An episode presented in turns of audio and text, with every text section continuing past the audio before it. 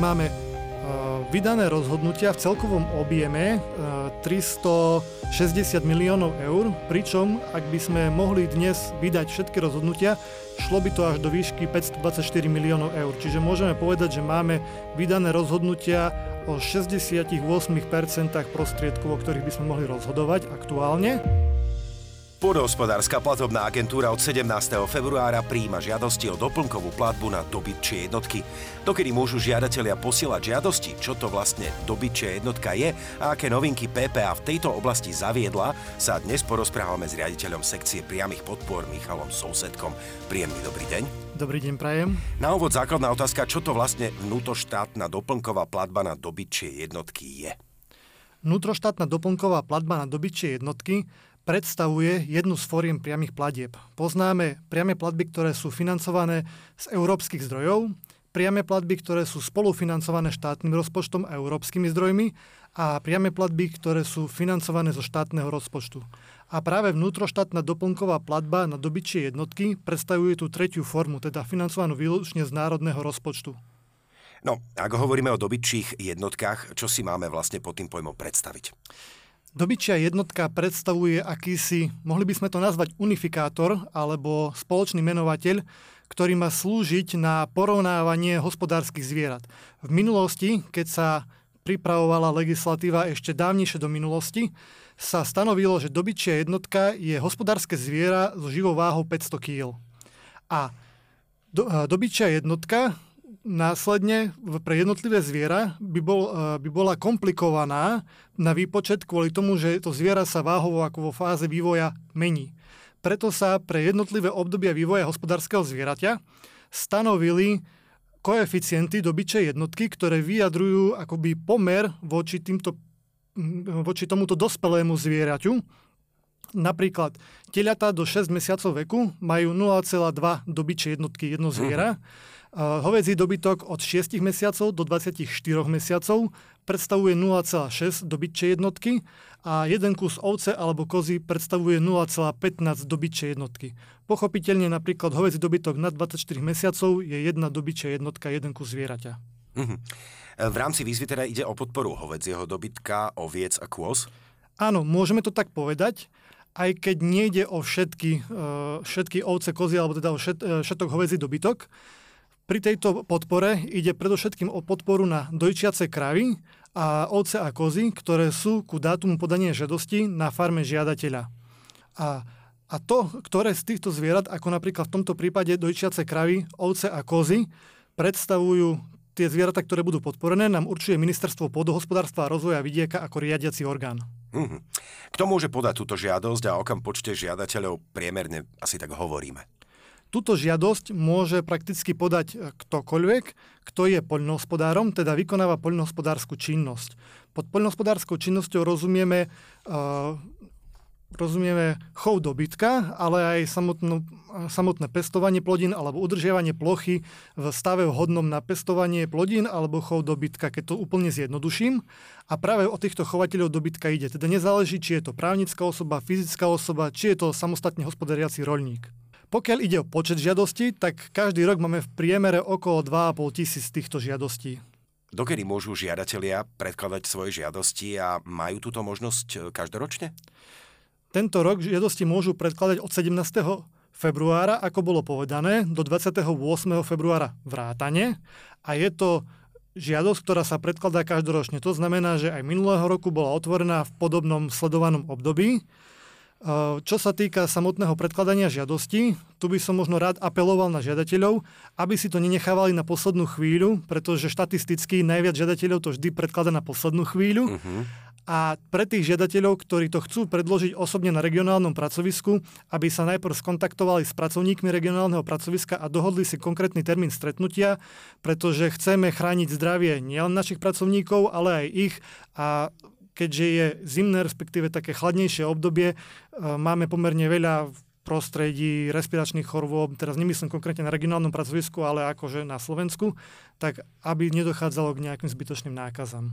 A môžu teda predkladať tieto žiadosti každoročne? Áno, samozrejme každoročne. Ako vedia žiadatelia žiadosť predložiť? Tu musíme rozlišovať e, také skupiny osôb. V prvom rade ide o právnické osoby, ktoré dnes majú zo zákona povinnosť mať elektronickú schránku a pre tieto osoby sme vlastne zaviedli od tohto roku prvýkrát ako novinku povinnosť predkladať tieto žiadosti e, elektronicky cez pripravený formulár, ktorý je dostupný na Slovensko.sk. Potom máme fyzické osoby, tieto môžu žiadosti predkladať jednak elektronicky, pokiaľ majú takýto občanský preukaz, čo im samozrejme aj odporúčame, ale takisto aj listinnou podobou, ako to bolo v minulosti, to znamená, či to pošlu poštou alebo na to regionálne pracovisko prídu, ako som spomínal. Potom máme ešte takú jednu špecifickú skupinu osôb, to sú samostatne hospodáriaci roľníci a títo vlastne aj keď sú právnické osoby, nemajú povinnosť elektronickej schránky a preto pri nich zostáva takisto možnosť voľby ako pri fyzických osobách. Hmm. Je potrebné splniť ešte pred podaním žiadosti nejaké predpoklady? Pre tých žiadateľov, ktorí u nás už predkladali v minulosti žiadosť, nie, iba im odporúčame e, predvyplnené žiadosti, ktoré od nás dostali, e, skontrolovať predovšetkým svoje údaje, identifikačné údaje, ktoré sa nejakým, spôsob, nejakým spôsobom mohli zmeniť, či sa zmenili alebo nie. Pre tento rok takisto zavádzame ďalšiu novinku a to je tzv. registračný formulár. Ten má slúžiť na registráciu nových žiadateľov a takisto aktualizáciu údajov pre týchto žiadateľov, ktorí predkladajú žiadosť každoročne. V minulosti to totiž to bolo tak, že existoval tzv. identifikačný list.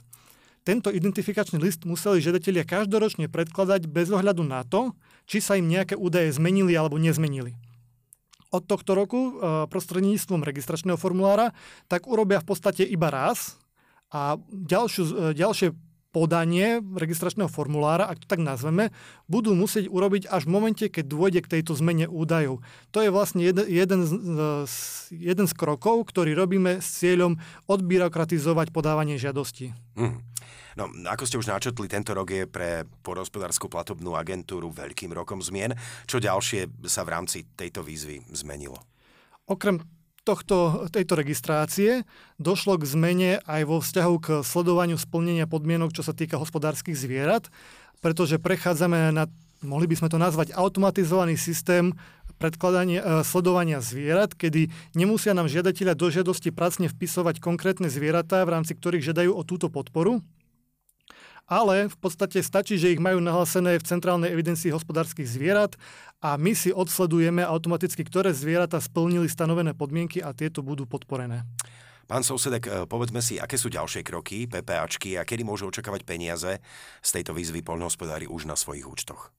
Po 28. februári bude nasledovať proces vyhodnocovania z týchto žiadostí, respektíve sledovania splnenia podmienok, pretože eh, musia žiadatelia okrem toho, že podajú žiadosť, splniť e, základné podmienky a to je mať dva mesiace od podania žiadosti tieto zvieratá na svojej farme uh-huh. a v prípade dojčiacich kráv musia tieto chovať osobitne od ostatného dobytka a mlieko týchto kráv musí byť používané výlučne na výživu teliat.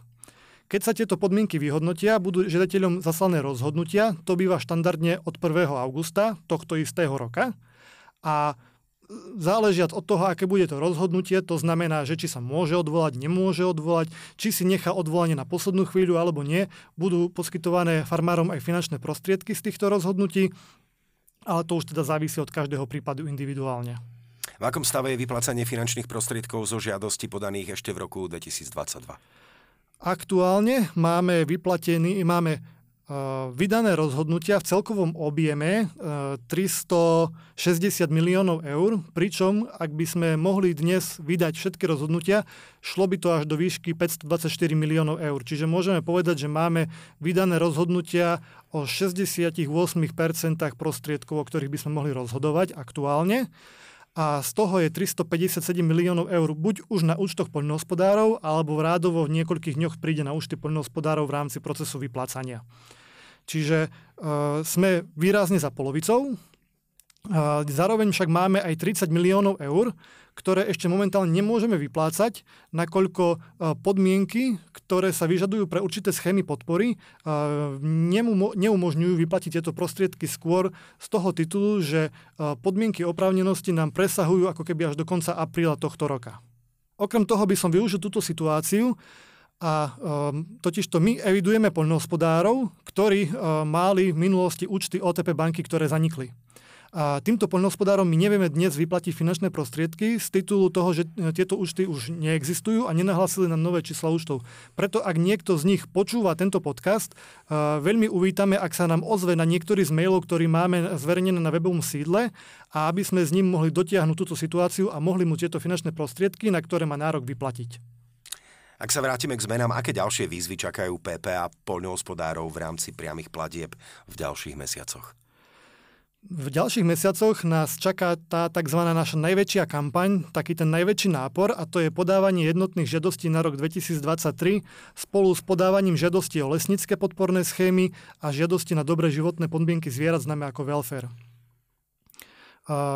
Pri tejto kampani sa bavíme každoročne len pri jednotných žiadostiach o takmer 18 tisíc žiadateľov, ktorí si podajú žiadosť.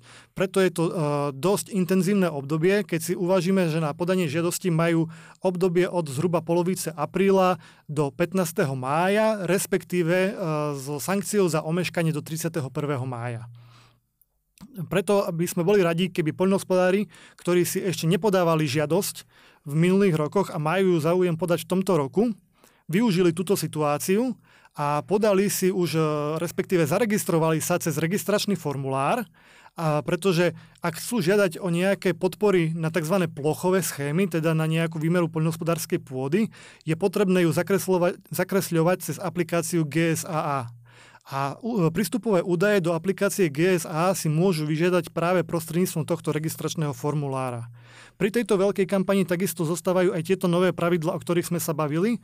To znamená, že e, s výnimkou e, podpory na chov ohrozených druhov zvierat, druhov zvierat, my budeme už automaticky sledovať stavy zvierat tej centrálnej evidencii a nebudú nám musieť akoby vypisovať tieto zvieratá do žiadosti a takisto e, ostane ten režim podávania žiadosti taký, ako je dnes. To znamená, právnické osoby to budú podávať povinne cez elektronický formulár na stránke Slovensko.sk a pri fyzických osobách a samostatne hospodariacich roľníkoch to bude ponechané na ich výber.